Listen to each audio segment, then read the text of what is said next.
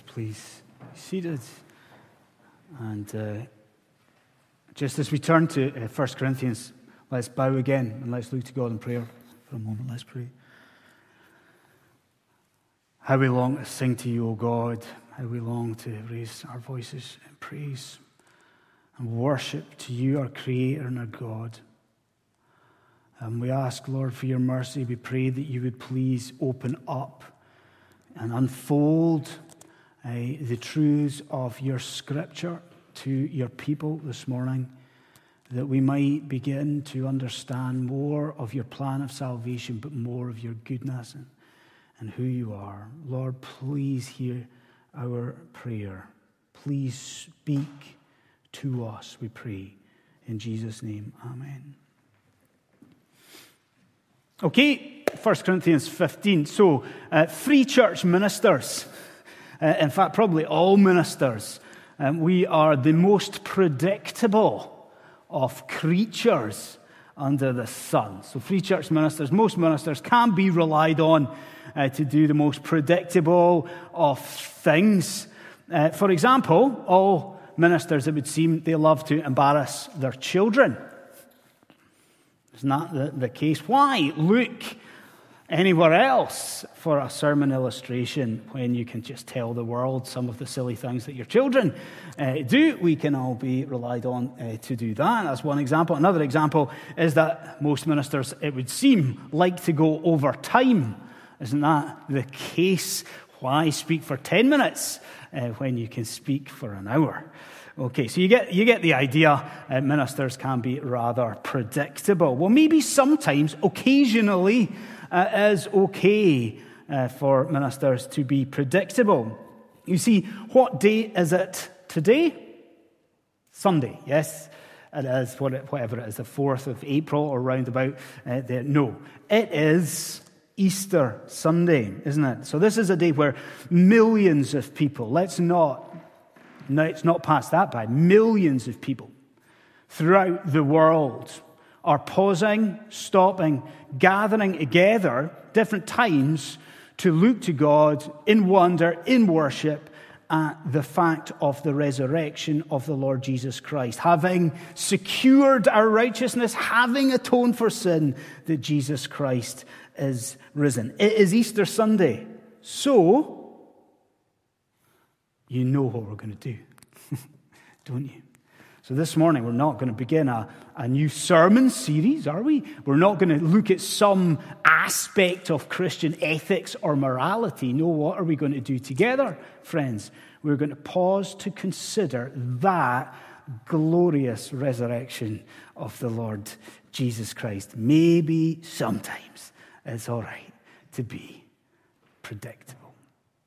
Now, um, you're with me, I'm sure, when I say that there are loads and loads of different facets or aspects of the resurrection that we could think about, uh, aren't they? So, what is the focus going to be this morning for us in here? What's the focus going to be? Well, let me be a little bit cruel with that, and let me just keep you in suspense just for a moment or two and let us try and build up to, lead up to the precise focus uh, this morning. You see, what was the reading? Crawford came up. What was the reading? It was uh, 1 Corinthians 15. Now, is that portion of scripture we know well? I think it is, isn't it? 1 Corinthians 15. We certainly know something about the, the context, don't we? Don't we? we? We know that the church in Corinth had quite a lot of problems. One of the issues, wasn't it? One of the issues was that some in that church were denying the resurrection of the dead. Did you hear me? Are we going to be careful here? So the people in Corinth were not denying Jesus' resurrection, were they? They all knew Christ is risen. But they were, some of them were denying the subsequent resurrection of the people of God, the resurrection of the church. So what does Paul do? Paul writes to them, he addresses them, and actually, Paul shows them no, hang on a second. The resurrection of the people of God is actually inevitable. It has to happen that because the one who we are united to by faith, he's already raised that we know that the people of God will one day rise from the grave. Do you see it? Christ's resurrection. Hold on to it. You'll need it for the rest of our lives. Christ's resurrection, it guarantees our eschatological hope. Now, if you do know this section of the Bible, and I'm hoping you do, and I'm sure that you do, if you do know it, you will know that from verse 3, if you look at it with me, from verse 3, there are a few elements that Paul mentions that kind of make up, uh, I'm not sure about this, but make up, can we call it a gospel summary? Maybe we can. Now, if you look at them from verse 3, what are these elements? Let's point them out. And maybe even the boys and girls or the parents can show their kids these elements. The summary of the gospel. So, what do we have from verse 3? And do you notice this? Paul doesn't just say that Christ died for sins. Now, do you see that in verse 3? What does he actually say? He says that Christ died for sins according to the scriptures. And we, we all follow that. Do we follow that? We do, don't we? So that's the idea that this amazing Good Friday event, you know, Christ's atoning work, was actually pointed to, foreshadowed in the Old Testament scriptures. Now, as I say that to you, where does your mind go to back that up? Where would you go in the Old Testament scriptures? You might go to Isaiah 53, I suppose we would, wouldn't we? We would. He was pierced for our transgressions. You might go to Daniel 9, the anointed one cut off. So we get that, don't we? We get the idea. That atoning work was spoken about in Scripture. Fine. Follow on. What's the next bit? Look into verse 4. So we've got the death. Ah, we've got the burial. Fine. And now we get to it. Because I've got a question for you. Boys and girls, I want you to try and concentrate on this one as well. If you look at verse 4, does Paul say, how would you answer this one? Does Paul say that Christ was raised according to the scriptures?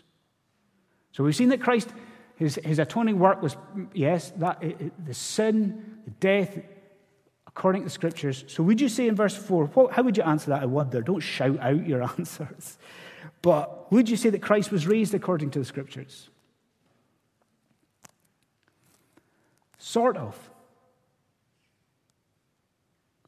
Sort of. Because what does Paul say exactly? He says that Christ was raised on the third day, according to the scriptures. Do, do you see? Isn't it? Seeing that the, the chronology, the actual timing the third day nature of Christ's resurrection, according to the scripture, actually set forth in the Old Testament word. Now, now, friends, do we see a problem with that? Do we? You can see it, can't you? Paul is saying Christ's resurrection, uh, raised on the third day according to the Old Testament. What's the problem? The problem is nowhere in the Old Testament scriptures can we find a precise prophecy, a verbal prophecy of such a third day event. And wait, oh, the problem is, in a sense, confounded for us because it's not just Paul. So, Jesus Christ himself in Luke chapter 24, now you're ready for it, I'll read it to you. Jesus says this He says, Thus it is written. So, we all know what he's doing. He's pointing us to the Old Testament. He says, Thus it is written that the Christ would rise from the dead on the third day. On the third day. So I wonder if you're still with me, do you see what the Apostle Paul must be doing in 1 Corinthians 15? Do we see what he's doing? Paul is looking to the Old Testament, viewing the Old Testament, some of the Old Testament events, as figuratively pointing to a resurrection on the third day. Looking to the Old Testament, seeing some of the events of the Old Testament as foreshadowing not just a resurrection, but a resurrection on the third day. So now, after all of that, we see the subject matter for this morning. Do we all see it? You at home, do you get it? if Paul is saying that the Old Testament anticipated a third day resurrection, we ask, how? Where? Where is it prophesied? Well, okay, let's uh, start with the most obvious place of all. What events foreshadowed a third day resurrection? Let's think about the book of Jonah. Now, uh, immediately as I uh, uh, say that to you, the book of Jonah, I think, if you know scripture at all, uh, you, you know why that is an obvious place to start. Don't you? Why would we go to the book of Jonah? Because our Lord Jesus, in his ministry, he made that connection. So it's not us reading too much into it, but the Lord Jesus Christ, in his preaching, he drew a line between the event of Jonah and his own impending resurrection. And if you don't believe me, then I will read it to you. So, uh, Matthew uh, chapter 12, this is Jesus, and he says this.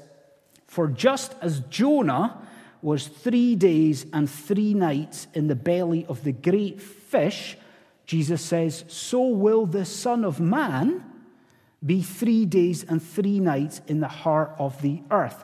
So, are you with me? Does that seem straightforward? I think it's reasonably straightforward, isn't it? Where does the Old Testament prefigure a third day resurrection? We can say the book of Jonah, the book of Jonah. Fine? Good. Is that, I wonder, is that case closed? we say the book of Jonah, time for the benediction, and we go home. Is it, is it case closed? I don't think so. Okay, I do, I wonder if you agree with this. Don't you think it's incredibly unlikely that in 1 Corinthians, like such a central, pivotal moment, 1 Corinthians 15, don't you think it's incredibly unlikely that Paul would make this claim that, that Christ was raised on the third day according to the scriptures and have in his mind one solitary event? Do you think that's unlikely? It's according to the scriptures, this third day of resurrection, and then have in his mind just Jonah, nothing else, one text, one moment. I think that's incredibly unlikely. So, what do we ask? We, we ask them, we, is there anything more? Are there other areas that we can look at in the Old Testament that help us out here, that inform us here? Isn't that what you ask? Well, I'm glad you asked, because there are. Now, normally, what I would do, I suppose, at this point is ask you to turn it up in your Bibles. You don't need to do this, but I would plead with you to hear this verse very, very clearly and the young ones too. Listen to it because it's marvelous. Okay? So this is taken from the book of Hosea, chapter 6, verse 2. Hosea. So it's written a long time before Jesus. It's a, a minor prophet. And at this point in Hosea, God is speaking. There is a prophecy about something that's to happen. Now, listen carefully. It's to do with the people of Israel. It's to do with the nation of Israel. Now, listen, listen, you're going to hear it. So here it is. After two days, he will revive us. And on the third day, he will raise us up. Did you hear it? After two days, he will revive us. But on the third day, he will raise us up. Now, to me, this seems relevant. And I, I, really love what I can do because I can stand up the front of you here in the church. And in a sense, at this moment, I'm not by myself. I'm with kind of like the early church fathers are up here as well, and some of the reformers like Luther and Calvin, because they all go to Hosea 6 2, and they all see it as something that's predicting the third day resurrection of Jesus Christ. But here's the problem with it. Maybe some of you got out of bed on the wrong side this morning. Or maybe some of you are skeptical by nature. Is that possible? And maybe this morning you're looking at me thinking, nah, I'm not having it.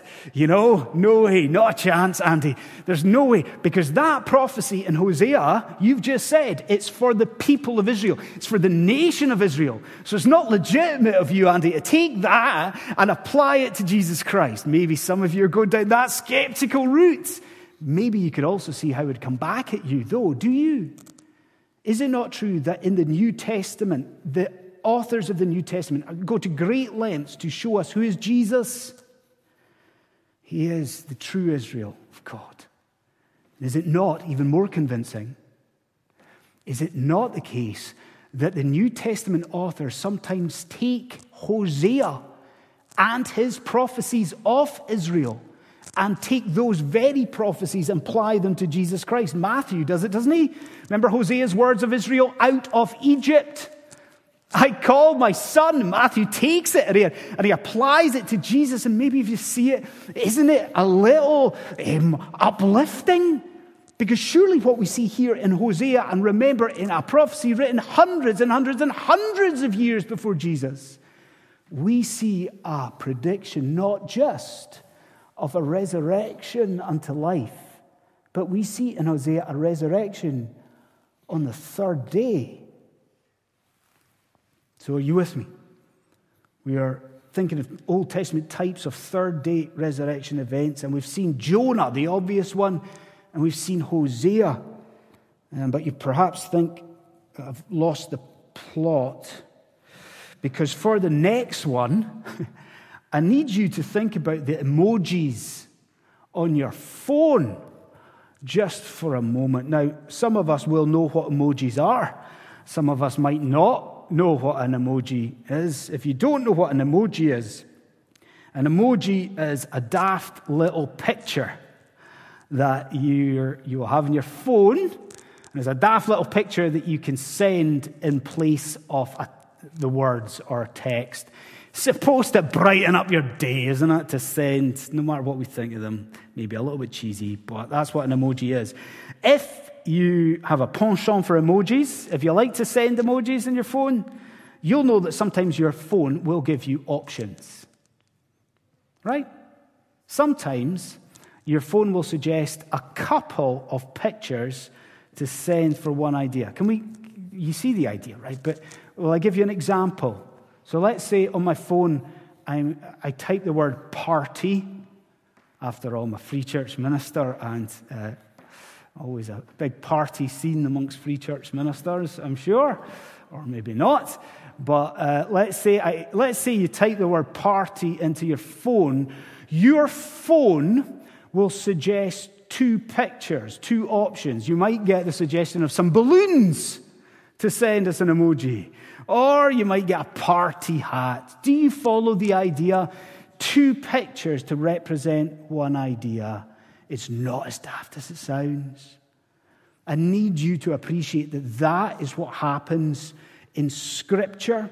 Now, follow me, please. That this one idea, that of resurrection, this big idea of resurrection in Scripture, is portrayed in the Bible with two pictures.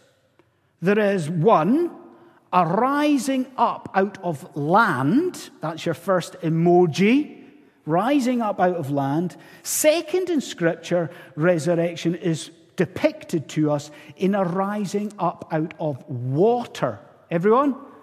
Big picture resurrection depicted rising out of land, rising up out of water. Now, obvious thing for me to say to you, we've just seen an example of the second one in Jonah. How is resurrection shown to us? It's, what is it? It's a rising up out of the seas. The depths are rising up out of the waters, but I want you to appreciate in your Bible that you hold in your hand, there is another sea based, water based picture of resurrection. Now, if I was to turn that over to you, what would you say? Where would you go in your mind? A water based picture of resurrection. You might come back with Noah, but no, listen. We are shown a picture of resurrection in the people of Israel being saved through the Red Sea. Now, I'm going to look around the room. You nod if you know that story well. The story of the, the Red Sea. We know it very, very well, don't we? But I turn it over to you. Can you see how that story depicts to us and shows us a resurrection unto life? Do you see it? Can you see it? Now think about what happens. That was a seismic, a pivotal moment in the history of Israel, wasn't it? Going through the Red Sea. And what do they do? They go through that, that the, the water, they pass through the water, and they're able to leave their formal way of life behind, aren't they? their bondage. The sin, the Egyptians, that horrible way of life is gone. They pass through the waters, old to new, isn't it? They pass through the water, they go through it, and they come through to this new life ahead of them. And I say to you, isn't it the case that the New Testament itself draws that line? Because what do the New Testament authors do? They link the Red Sea to baptism. That's what Paul does in 1 Corinthians, doesn't he? Now, why the Red Sea and baptism? Don't you see it? Because that Red Sea event, it depicts the dying in Christ and then the rising in Christ that is conveyed in Christian baptism. We see it. The Red Sea, a picture for us of resurrection through the waters. And that's great and that's fine. But that's not our concern. Our concern this morning, three day event. So, is there anything in the Red Sea that helps us here this morning, friends? Well, you got off with it a moment ago. You're not going to get off with it now. If you've got your Bible there, even the boys and girls, if you could turn to Exodus chapter 12, verse 37. Exodus 12, 37. As quickly as you can. And maybe you like cowboy films, because there's always that moment, isn't there, in the old cowboy films when the Native Americans are trying to track the goody. That's the usual idea. And they put their ear to the ground. Let's just track the people of Israel just for one minute. So you got it. Exodus 12 37, you found it. Boys and girls, you got it. Tremendous. Now, everybody knows the background, don't we? The plagues, we know it. We know the background. There's the Passover has happened, hasn't it? And they're fleeing. The Passover, the blood has been spilled. They flee. So, my question is where do they camp day one? Camp at a place called Succoth. That seems fine, great. Now, you've got your Bible in your hand, so you can look at Exodus 13 20. So it's just over the page, Exodus 13 20. Passover, day one. Then into day two, what happens? They travel to a place called Etham and they make camp. Now, just look down your page to Exodus 14, verse 2. Day 3. They now camp at Pi Hahiroth and they cross, and they cross the Red Sea. Now, you this morning can put the pictures, pieces of the jigsaw together. You can see the timeline, I hope. Can you? We have the Passover. We have that moment where sin is covered. We have that moment where there is blood spilt and the death, that sacrificial death. And then what do you have? One, two. On the third day, they cross the Red Sea. Do you see? There's the Passover, there's the death. Then on the third day, as they escape, these people, we see this beautiful water based picture of resurrection. And I'm saying to you, it's the Apostle Paul writing 1 Corinthians 15. I mean, with his vast encyclopedic knowledge of Scripture, his vast encyclopedic knowledge of the history of Israel, you're not telling me that he was not able to pinpoint that, as he says in 1 Corinthians, Christ rose on the third day according to what has happened in the Old Testament Scriptures. Now, I know what you're thinking. I do. I, I, this is not a normal sermon as such, is it? Where we would take a section of Scripture and we would work through it uh, uh, sequentially. And I appreciate your patience. But before we get to the very last stop uh, this morning, I've got a, a question. I, I wonder can you recall the other emoji? Can you recall the other picture of resurrection that we are given in Scripture? Okay? Maybe if you're a farmer, or maybe if You've got green fingers and you like gardening. Maybe you'll remember it. What's the other? We've got the rising up out of the waters, time and again to depict resurrection. But we also have agricultural or horticultural language in Scripture. Resurrection is, is depicted as a rising up out of the land. And maybe you're scratching your head there. Is that real? But you know this to be true. Let me just read to you. There's so many examples, but let me read to you Jesus' words in John chapter 20. Listen to these. right? Rising up out of the land, horticultural, ready, unless a grain of wheat falls into the earth and dies, it remains alone. But what does Jesus say when he's speaking about resurrection? But if that seed dies, it bears much fruit. You see it arising up out of the land, agriculture, horticultural imagery. And, and if you do like gardening, if you're a good gardener in here or a farmer, then you see how suitable an image this is for resurrection. Because I ask you, what does a seed look like? A seed. You know what I think a seed looks like? Nothing. Seed looks rubbish. A seed looks like a, a stone, doesn't it? It looks dead. But if you put that seed in the ground and it has the correct conditions, what happens? The seed springs forth, doesn't it? Springs into life. And sometimes what happens? Yes, yes. The New Testament imagery for resurrection, sometimes they're even produced the first fruits. Well, armed as we are with this knowledge, we are ready for our last stop uh, this morning. So, Ready for it? Last place today. Where are we going to go? To see a, a picture of a pointer to Christ's resurrection. I would ask you to pick up your Bibles and I would ask you to go to the very first chapter of Scripture, to the third day of creation, and I would ask you to look at Genesis 1, verse 9. Please do that. Genesis chapter 1, verse 9. Third day of creation. Now, have you got it? Now, wait for this. What I want you to, to notice, first of all, is that there are twice, two occasions where God speaks on the third day. Two divine utterances. So look at verse 9. Now, remember everything that's just been said. Look at verse 9.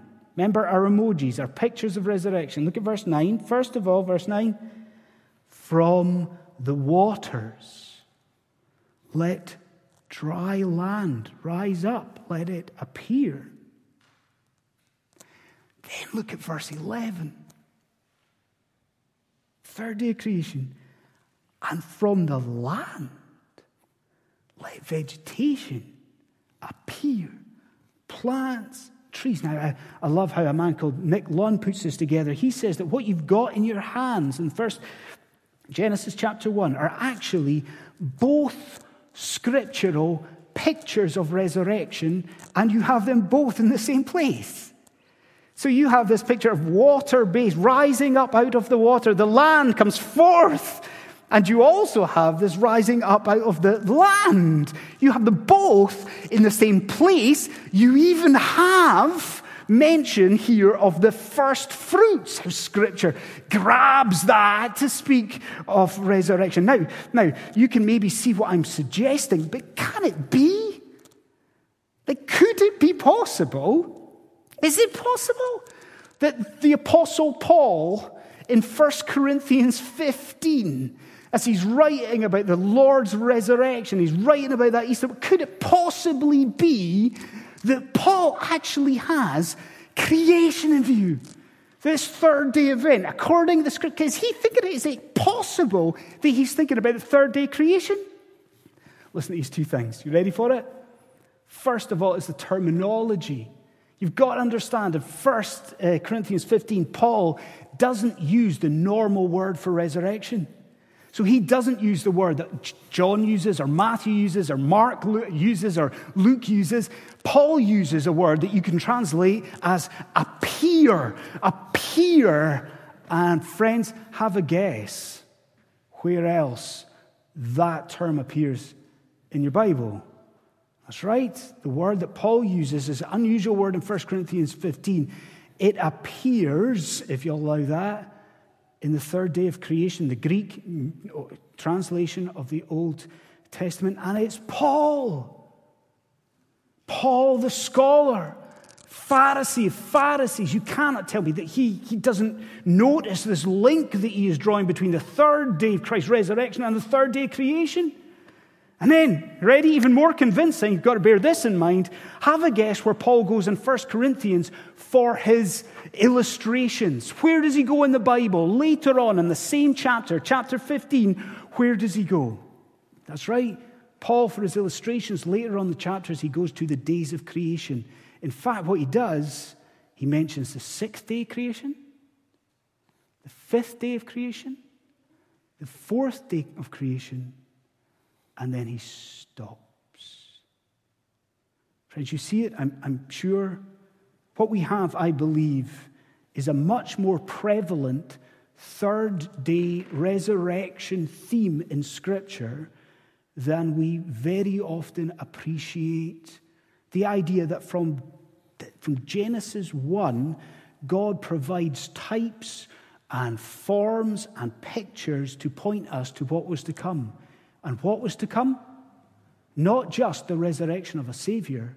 What was to come was a resurrection on the third day. Now, all of this is fine, I'm sure, fine. But there is one question that remains, and surely it's this what does this mean for me?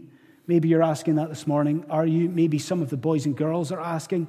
So we're seeing from the very beginning this theme, this thread prophecies, pictures, God acting the way that God likes to act in the Old Testament and giving us pictures of what was to come. But how does this work for me? How does this transform my life this week as I go out into Dundee or your life with all the battles and all the stresses?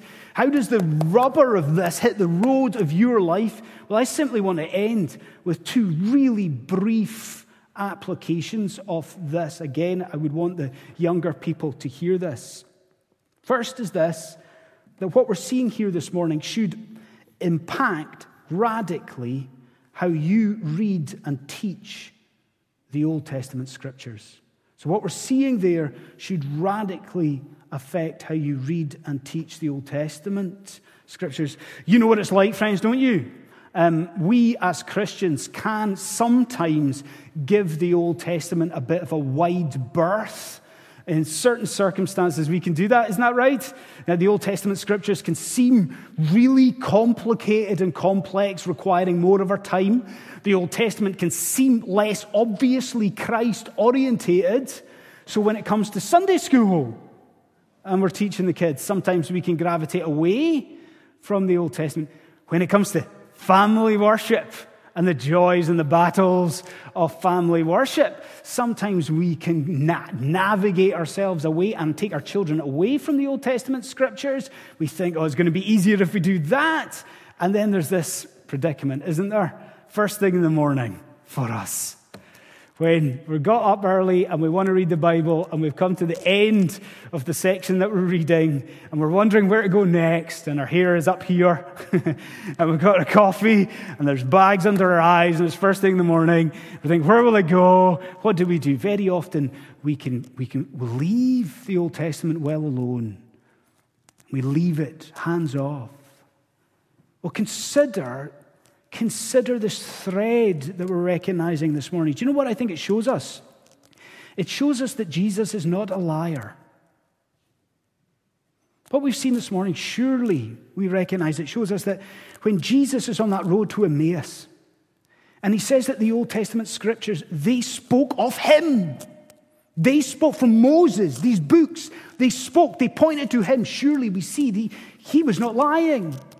You take it from me, what a payoff there would be in your life if even from tomorrow, even this week, by yourself, but with your family, your household, if you were to read through a book of the Old Testament this week and do so asking these questions, asking, What does this Old Testament book tell me about the God that I profess? What does it tell me about God and his character, his attributes? What does this Old Testament book tell me about my and iniquity? What, what does it tell me of my Savior? And surely, in light of this, you ask of that Old Testament book, how does it sit in God's plan of salvation? What does this do to point me to Jesus Christ? So, what we're seeing here should impact how we read, how we teach the Old Testament. And then, lastly, second of all, what we're seeing here should illustrate for us, above anything else, this morning should illustrate for you the utter and complete centrality of Jesus Christ's resurrection from the dead. Because let's end where we begun. We're not alone. You know, there's a few people in a building here. We can feel isolated, right? In this city, in this country. We're not alone. People watching at home, they might feel even more alone. There's even fewer of them. But we're gathering with a church. I mean, thousands of people in the city, hundreds of thousands of people, millions of people gathering on Easter Sunday to remember what Jesus Christ has done. This is Easter morning. Jesus Christ has defeated death. Are we grasping that? Are we holding on to it, cherishing it? That having lived our obedience, having taken our sin and all of your guilt and all of your shame as far as east is from the west, he rose. Think of it. That he was in that tomb in darkness. And in that tomb was a body, a cadaver, lying in the darkness, lifeless, motionless, on a cold slab of stone, no movement, as dead as dead could be. And what happened? All of a sudden, breath returned to his lungs. He lay there dead, but all of a sudden, his Jesus' heart begins to beat. He lay there dead, but all of a sudden, he sits up. He stands up and he walks forth from the tomb and he walks forth in the morning light, victorious, triumphant over death. And what we're seeing here is that that moment, that event, was so utterly central. What does God do in his wisdom? He points to that event from the very beginning of creation itself. Everything pointing forward, anticipating this atoning death, but the subsequent third day resurrection. Everything, everything centers on the empty tomb. Everything centers on our risen Savior. And so, if you're a Christian this morning, surely this Easter, your heart is warmed to praise your God. And you see why, don't you? Don't you see why? He rose as the first fruits. Don't you see why we ought to praise? Paul was right in 1 Corinthians 15. Some in that church had it wrong. That one day, what will happen, Christian friend, is that you shall rise from the grave to Christ, our first fruits. One day, your defeat of death will be seen. You will rise to be like him, and you will rise to see him as he is.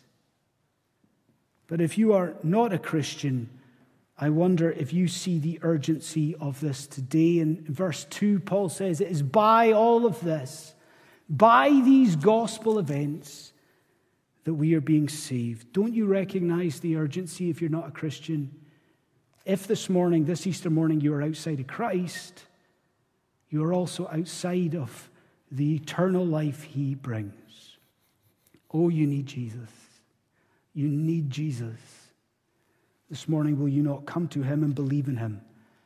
And this Easter morning, you be resurrected to eternal spiritual life, and all by the power and all by the grace of the God who is, yes, he's, he's the creator, but he is our God. He is also the Savior of his church. Don't we praise God this Easter morning for a third day resurrection? Let's bow our heads. Let's pray.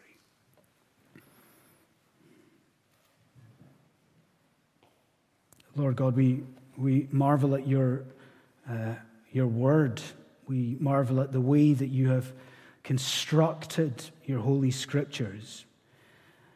We this morning worship you for the theme of third day resurrection that weaves its way so uh, beautifully uh, through the Old Testament. We thank you for Paul affirming that this third day resurrection was according to the scriptures. Um, but more than the way it's put together, we want to worship you for the truth of the Bible, uh, for the fact that it does speak of a Savior who has atoned for our sin, who died, who was buried. And we praise you this morning for a Savior who has risen eternal, victorious, triumphant, and for the fact that we shall one day be with him. We pray all of these things in Jesus' name. Amen.